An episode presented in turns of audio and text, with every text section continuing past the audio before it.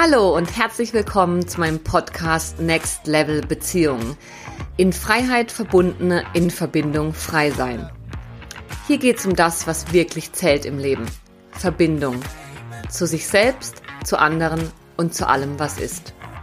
Ich bin Linda Klein und ich freue mich mega, dass du da bist.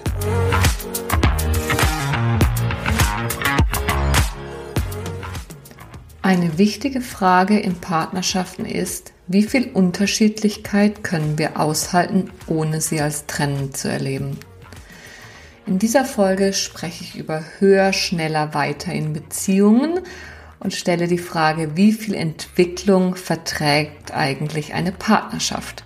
Du erfährst, was der Unterschied ist zwischen Entwicklung und Optimierung von Beziehungen, wieso wir alle ein bisschen narzisstisch sind und wann uns das zu Verhängnis wird was wirklich dahinter steckt, wenn wir uns nach der perfekten Partnerschaft sehen und welche Traumamuster wirksam sein können, wenn wir uns und unsere Partnerschaft optimieren wollen. Ich wünsche dir ganz viel Inspiration beim Hören. Hallo und herzlich willkommen zur heutigen Podcast-Episode, in der ich gerne einen weiteren Beziehungsmythos beziehungsweise eine Stolperfalle in Beziehungen mit dir thematisieren möchte. Und zwar die Gefahr von Beziehungsoptimierungen und die Frage stellen, inwiefern höher, schneller, weiter in Beziehungen uns dient oder schadet. Ich freue mich, dass du da bist. Ähm, ich freue mich, dass du wieder eingeschalten hast und wünsche dir ganz viel Inspiration beim Hören. Ich komme auf dieses Thema von höher, schneller, weiter in Beziehungen, weil ich einerseits selbst betroffen bin und das kenne. Ich glaube, es ist ein Stück weit ein Phänomen unserer Zeit, unserer Generation. Da gehe ich gleich noch näher drauf ein und weil ich auch schon einige Paare begleitet habe, wo ich rausgespürt habe, dass dieses Thema eine Rolle spielt und dass die Paare mehr leiden, als sie eigentlich müssten und dabei nicht über den Partner, sondern über die eigenen Ansprüche stolpern. Und im Rahmen meiner Recherche bin ich auf einen Buchtitel gestoßen, der dieses höher, schneller, weiter in Beziehungen ähm, und die Gefahr, sich beziehungsweise die Beziehung zu sehr optimieren zu wollen, perfekt zusammenfasst. Und zwar nennt sich dieses Buch Beziehungsoptimierung durch Selbstentwicklung, wie du in zehn Schritten zum perfekten Partner wirst, um deine Beziehung auf ein neues Level zu heben. Ich möchte mich hier ganz klar abgrenzen. Für mich bedeuten Next Level Beziehungen sicher nicht optimierte Beziehungen zu führen, sondern im Grunde genommen geht es genau ums Gegenteil, was ich dir in dieser Folge gerne näher bringen möchte. Und ich habe dieses Buch nicht gelesen, möchte ich an der Stelle sagen. Ich weiß nicht, was drin steht. Es wäre möglich, dass da ganz tolle Inhalte drin stehen und dass einfach der Titel ähm, aus der aktuellen Brille, die ich aufhabe, mir so aufstößt. Es wäre aber auch möglich, dass genau das drinsteht, ähm, was in unserer Gesellschaft ja generell sehr stark propagiert wird, nämlich es geht darum, immer besser zu werden, immer mehr zu haben, eben höher, schneller weiterzukommen, um ein imaginäres Optimum zu erreichen. Und ich stelle an der Stelle die Frage, wie viel sollten wir uns denn entwickeln und wohin eigentlich? Und was ist die Intention, wenn es um Entwicklung geht? Wollen wir vielleicht geliebt werden? Weil wir denken, so wie wir sind, reichen wir nicht? Oder ist da so ein inner Calling, so ein innerer Drang in Richtung Entwicklung? Und ich möchte das Problem aufzeigen, das entsteht, wenn wir unter konstantem Dauerdruck stehen, wieder was optimieren zu wollen. Und ich glaube, ich gehöre zu einer sehr privilegierten Generation, also die Menschen in den 30ern, 40ern, 20ern, also ich glaube, es ist relativ breit, wo es die Möglichkeit gibt, alle Lebensbereiche zu gestalten, also aktiv zu gestalten ne? und woraus oft so eine Idee oder so ein Wunsch entsteht, alle Lebensbereiche zu optimieren. Und damit verbunden ist der Wunsch nach diesem einen perfekten Partner, der uns für immer glücklich macht. Social Media spielt da aus meiner Sicht eine Rolle, wo uns das Traumleben, die Traumbeziehung, der Traumjob, die Traumwohnung präsentiert wird. Und diese Suche nach dem, was perfekt zu uns passt und uns immer glücklich macht, wo alles passt, gezeigt wird, statt einfach mal zufrieden zu sein mit dem, was irgendwie passt und schon gut genug ist.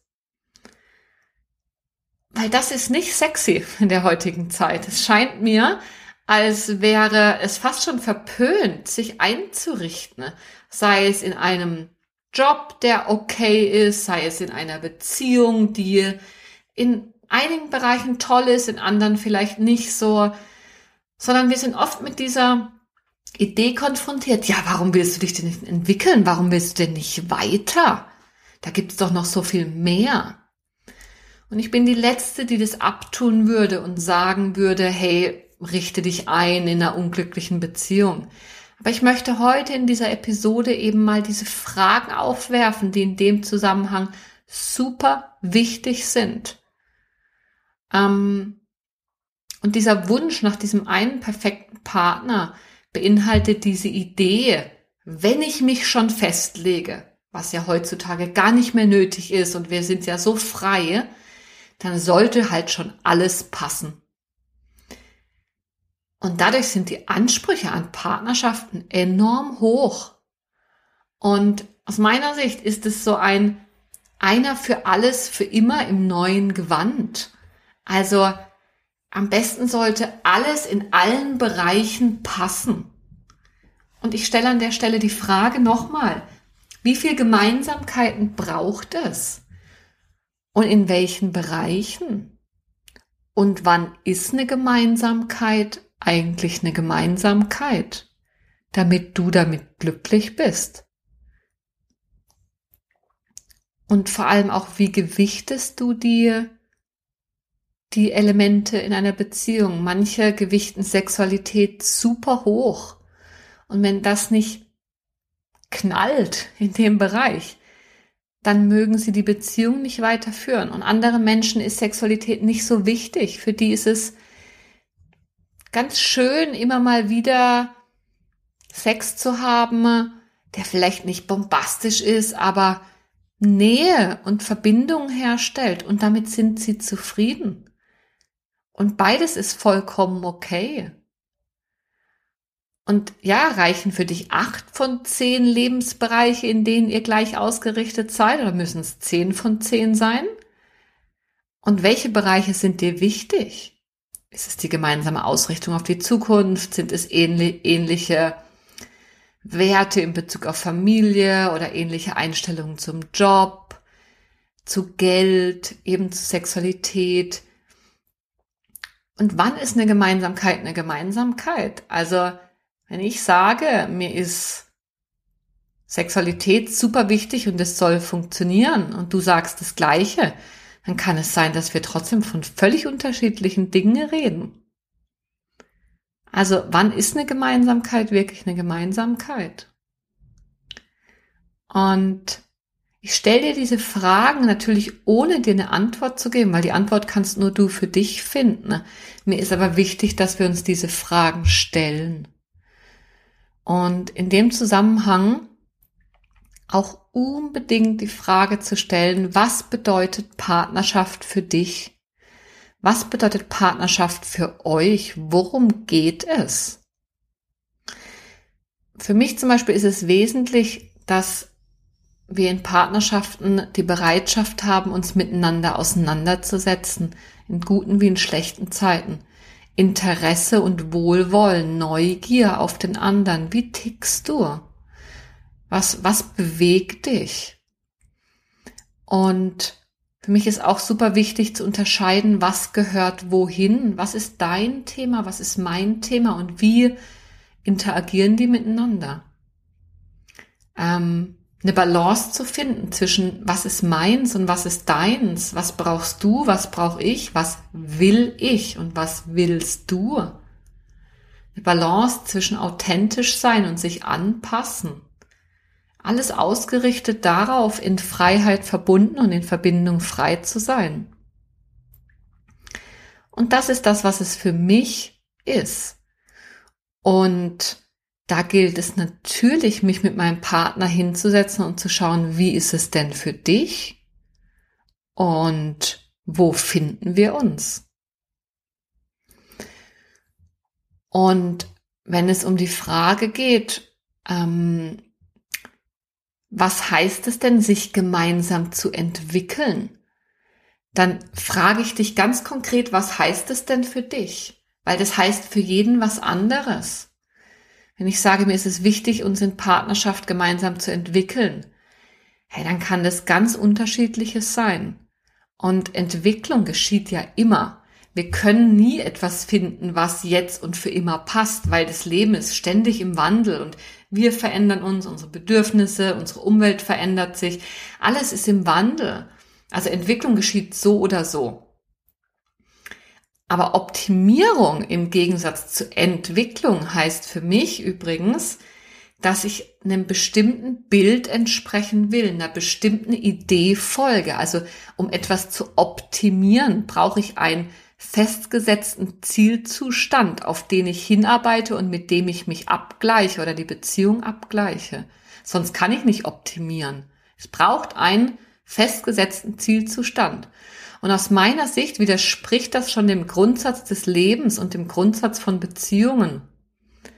Denn Entwicklung heißt für mich nicht, mich irgendeinem festgesetzten Zielzustand zu nähern, sondern Entwicklung heißt mehr und mehr ich selbst zu sein, rauszufinden, wer ich bin, mich anzunehmen, wie ich bin, mit allem, was dazugehört.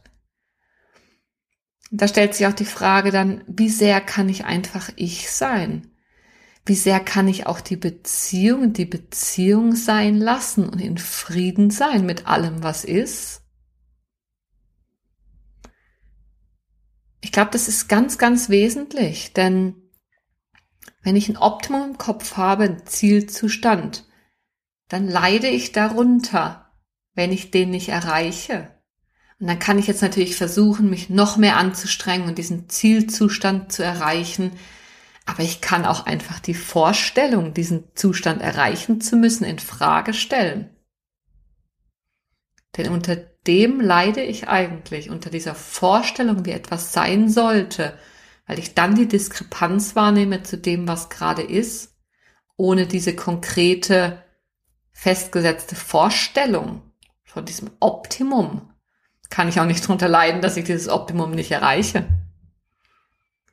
Das sind so Gedanken, die ich dir da gern mitgeben möchte. Und in der Folge möchte ich gerne noch ja drei Fragen, weitere Fragen aufwerfen, die für mich auch ganz wesentlich sind in dem Zusammenhang von dieser Gefahr, sich selbst und die Beziehung optimieren zu wollen. Und zwar ist die eine Frage, die jetzt schon angeklungen ist, wie viel Unterschiedlichkeit können wir eigentlich aushalten, ohne sie als trennend zu erleben? Wie viel Toleranz habe ich für das, was nicht passt? Was kann ich stehen lassen? Auch vielleicht unlösbare Konflikte, ohne gleich die Beziehung in Frage zu stellen. Und wen stelle ich eigentlich in Frage, wenn was nicht passt? Mich? Dich? Beide? Keinen? Das ist wesentlich, wenn ich, sobald etwas nicht passt, mich in Frage stelle. Dann ist mein Ich bedroht, mein Selbstwert und dann werde ich alles tun, um diese Irritation aus dem Weg zu räumen. Dann werde ich versuchen, Passung herzustellen damit ich mich nicht in Frage stelle, damit ich mir beweisen kann, dass ich richtig bin. Da wären wir schon bei einem Grund, warum wir Beziehungen eigentlich optimieren, auf den ich nachher nochmal eingehen werde. wenn ich, wenn etwas nicht passt, dich in Frage stelle, also das Gegenüber, dann bin ich schnell mal dabei zu sagen, ja, du bist schuld und dann gehe ich halt woanders hin, weil mit dem könnte es dann ja passen. An mir liegt's nicht, es liegt an dir.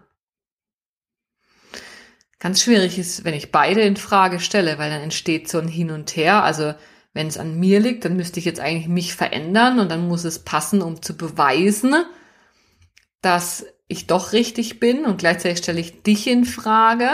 Dann müsste ich ja eigentlich gehen, weil mit jemand anderem das passt und außerdem schraube ich an dir rum und möchte dich irgendwo hinbiegen, damit es passend wird. Und da landen wir in super anstrengenden Beziehungsdynamiken. Oder stelle ich vielleicht keinen in Frage, wenn es nicht passt und sage einfach, ja, passt halt nicht, dann gehe ich. Oder passt halt nicht, ist okay. Und an der Stelle ist, glaube ich, sehr wichtig, klar zu machen, dass wenn wir Mühe haben mit Differenzen, mit Unterschiedlichkeiten in Beziehungen, und daraus der Wunsch entsteht, die Beziehung zu entwickeln, also passend zu machen, dann entsteht es oft aus einem unbewussten Sehnen danach, einem Sehnen danach nicht mehr getriggert zu werden, einem Sehnen danach keinen Schmerz mehr zu spüren, einem Sehnen danach sich nicht mehr in Frage zu stellen, nicht mehr leiden zu müssen. Da steckt die Idee dahinter, wenn alles passt, dann sind wir endlich glücklich und dann muss ich nicht mehr leiden, dann fühle ich keinen Schmerz mehr, dann werde ich nicht mehr getriggert. Und das entspricht aus meiner Sicht leider nicht der Realität. Denn wir werden ein Leben lang getriggert werden. Und Schmerz gehört zum Leben dazu. Und ich leide eher darunter, dass ich denke, dass ich niemals Schmerz haben sollte, als daran mal Schmerz zu empfinden. Denn das ist normal. Also ja, wie viel Unterschiedlichkeit können wir aushalten, ohne sie als trennend zu erleben? Das ist eine ganz, ganz wichtige Frage, wenn es um diesen Wunsch geht, die Beziehung zu entwickeln. Um nicht in die Falle zu tappen, sie optimieren zu wollen oder etwas passend zu machen. Um und jetzt komme ich zu den Gründen. Ja, warum denn? Warum optimiere ich mich und meine Beziehung? Und das eine, was ich schon angesprochen habe, war dieses, hey, ich bin falsch, es liegt an mir als Grundidee, warum die Beziehung nicht so gut ist, wie sie sein könnte. Aber es darf ja nicht an mir liegen, das wäre ganz schlimm. Also Probleme als Bedrohung für den eigenen Wert. Und deswegen muss sich was ändern. Und da werde ich dann echt rigide, also da werde ich dann echt ähm, ambitioniert in der Veränderung, im Rumdoktern an mir und der Beziehung, um zu beweisen, dass ich nicht falsch bin, dass es nicht an mir liegt.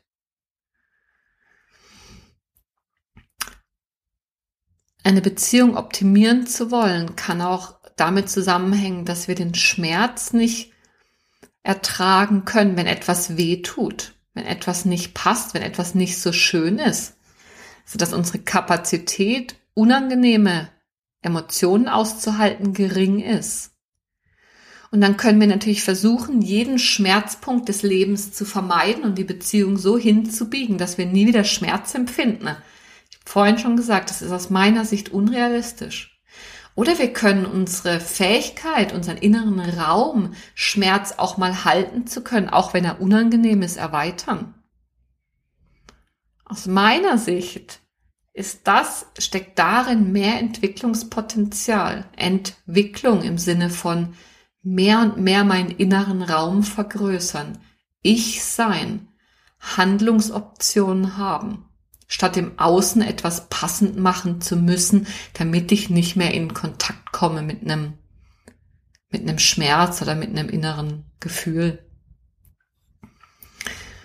Und es kann auch sein, dass ich Beziehungen optimiere, weil ich nicht loslassen kann oder will.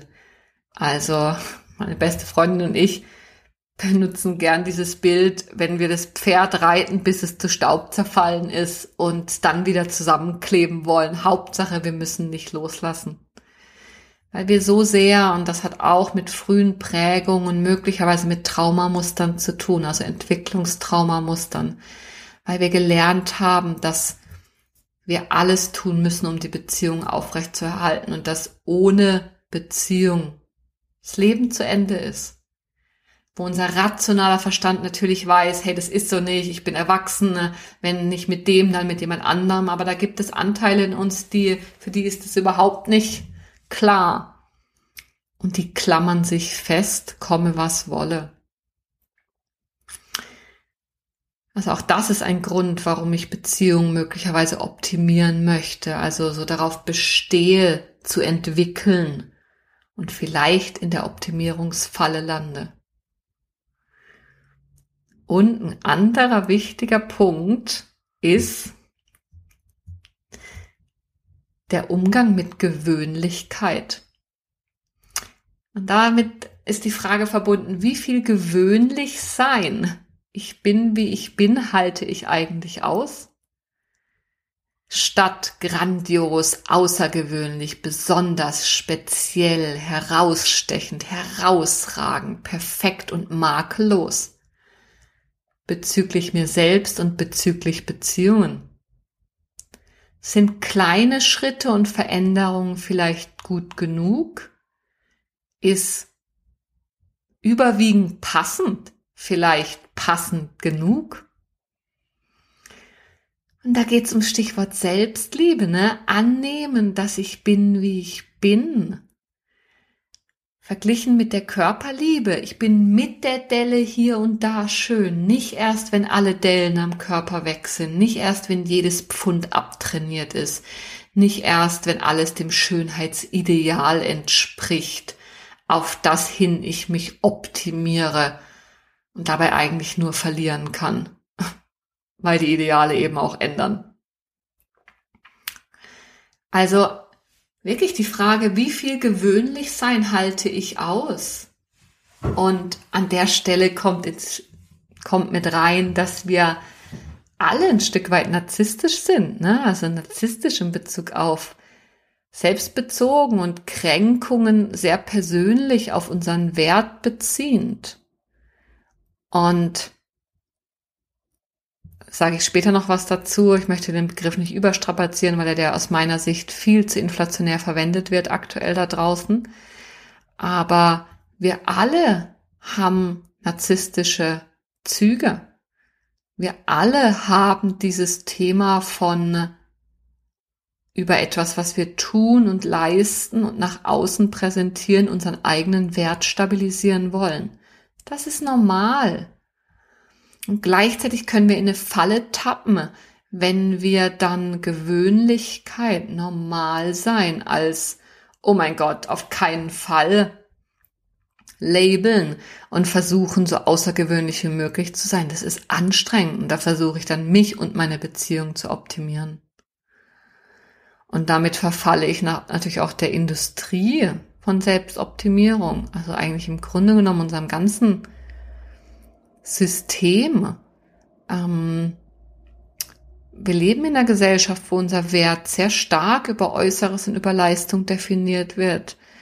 Und auch der Kapitalismus sagt, als Wirtschaftssystem sagt uns, wir bräuchten dies oder das, um besser, anders und genug zu sein. Also uns wird ja auch verkauft, wir brauchen jenes Auto oder wir brauchen jene Kleidung, um irgendwie uns toll zu fühlen. Aber das ist nicht wahr. Hier geht's nicht um Brauchen. Also eine bestimmte Art von Kleidung oder ein bestimmtes Auto ist kein Grundbedürfnis. Da geht es darum, was wir vielleicht wollen. Aber wenn wir auf die Ebene von, oh mein Gott, ich brauche das gehen, gehen wir auf eine Ebene von, es wird sehr tief identitätsprägend. Und dann sind wir in der Falle von, ja, von, davon uns selber über das Außen zu definieren. Und wenn wir da drin stecken, was wir alle mehr oder weniger tun, dann kann ich auch in Beziehungen und bei der Selbstentwicklung mich wegentwickeln davon, mich zu entwickeln, sondern in so einem höher, schneller, weiter Optimierungszwang landen.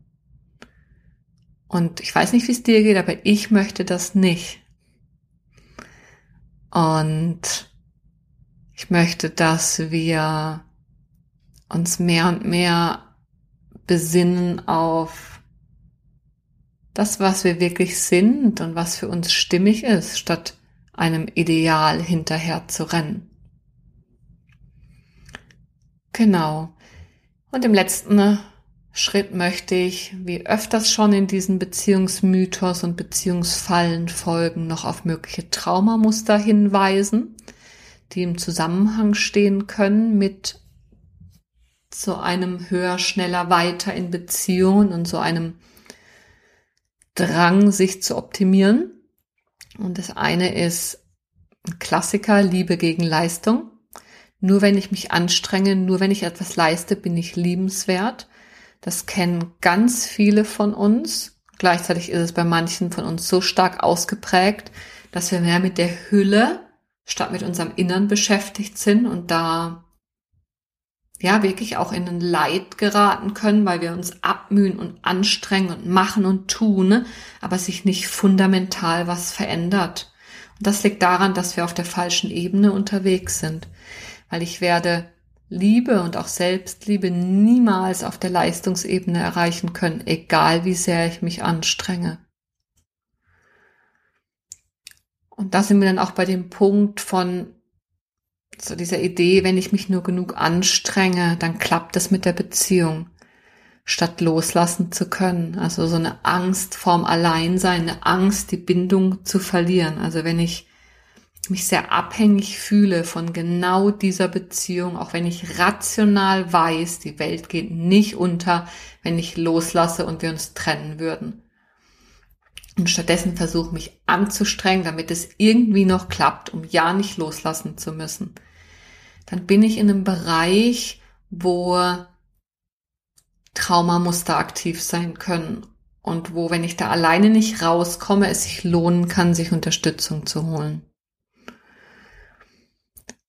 Ein weiteres mögliches Traumamuster spielt sich so in dem Bereich von narzisstischen Kränkungen ab.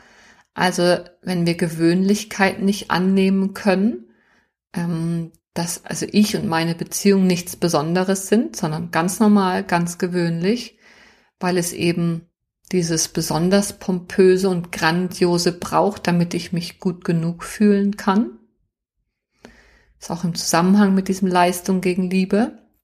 Und wie vorhin schon gesagt, das haben wir alle, das kennen wir alle. Aber da, wo es extremer wird und da, wo du dich sehr gefangen fühlst da drin, und es leidvoll wird, da könnte es sich lohnen, hinzuschauen und eben nicht mehr nur zu versuchen, an der Oberfläche und auf der Verhaltensebene etwas zu verändern, sondern in die Tiefe zu gehen und an der Wurzel anzusetzen. Und das ist oft eine Arbeit, die im Zusammenhang mit Trauma steht und dadurch auch im Zusammenhang mit frühen Prägungen, die sich psychisch und körperlich manifestierte und festgesetzt haben.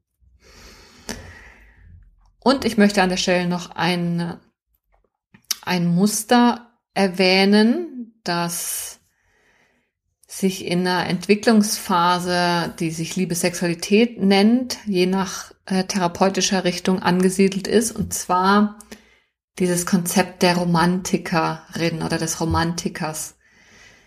Es kann sein, dass wir da bei aller Idealisierung in der Gesellschaft und in Filmen von Romantik in einer Idealisierung landen, ne, wo wir auf einen Traumprinzen, auf eine Traumprinzessin warten und immer dann, ne, wenn wir mit der Beziehungsrealität Realität konfrontiert sind, so hart auf den Boden der Tatsachen fallen, dass wir massiv leiden, die Beziehung beenden und lieber alleine sind und aus der Ferne den Traumprinzen, die Traumprinzessin herbeisehen, als uns mit den Beziehungsrealitäten auseinandersetzen zu müssen. Und auch das kann in einer extremen und rigiden Form mit Traumamustern zusammenhängen. Und auch da könnte es sich lohnen, hinzuschauen, wo ich über meine Romantik stolpere und Mühe habe, mit Beziehungsrealitäten klarzukommen. Genau. Ja, das waren noch so ein paar Informationen zu möglichen Traumamustern, die eine Rolle spielen können, wenn wir uns im Kontext von höher, schneller, weiter in Beziehungen bewegen. Ich habe, glaube alles gesagt, was ich sagen wollte. Ich habe dir ein paar wichtige Fragen mitgegeben, die ich dir da an der, an der Stelle gerne noch mal ein paar davon wiederhole. Du kannst sie dir aufschreiben, du kannst sie alleine oder mit deinem Partner zusammen durchgehen. Und eine wichtige Frage davon ist, was bedeutet Partnerschaft für dich? Worum geht es für dich in Partnerschaft? Was heißt es, sich gemeinsam zu entwickeln für dich? Wie viel Unterschiedlichkeit kann ich aushalten, ohne sie als Trennung oder als trennend zu erleben? Wie viel Gemeinsamkeiten braucht es? In welchem Bereich? Und wann ist eine Gemeinsamkeit eine Gemeinsamkeit für mich? Wie viel gewöhnlich sein halte ich aus? Warum möchte ich meine Beziehung weiterentwickeln?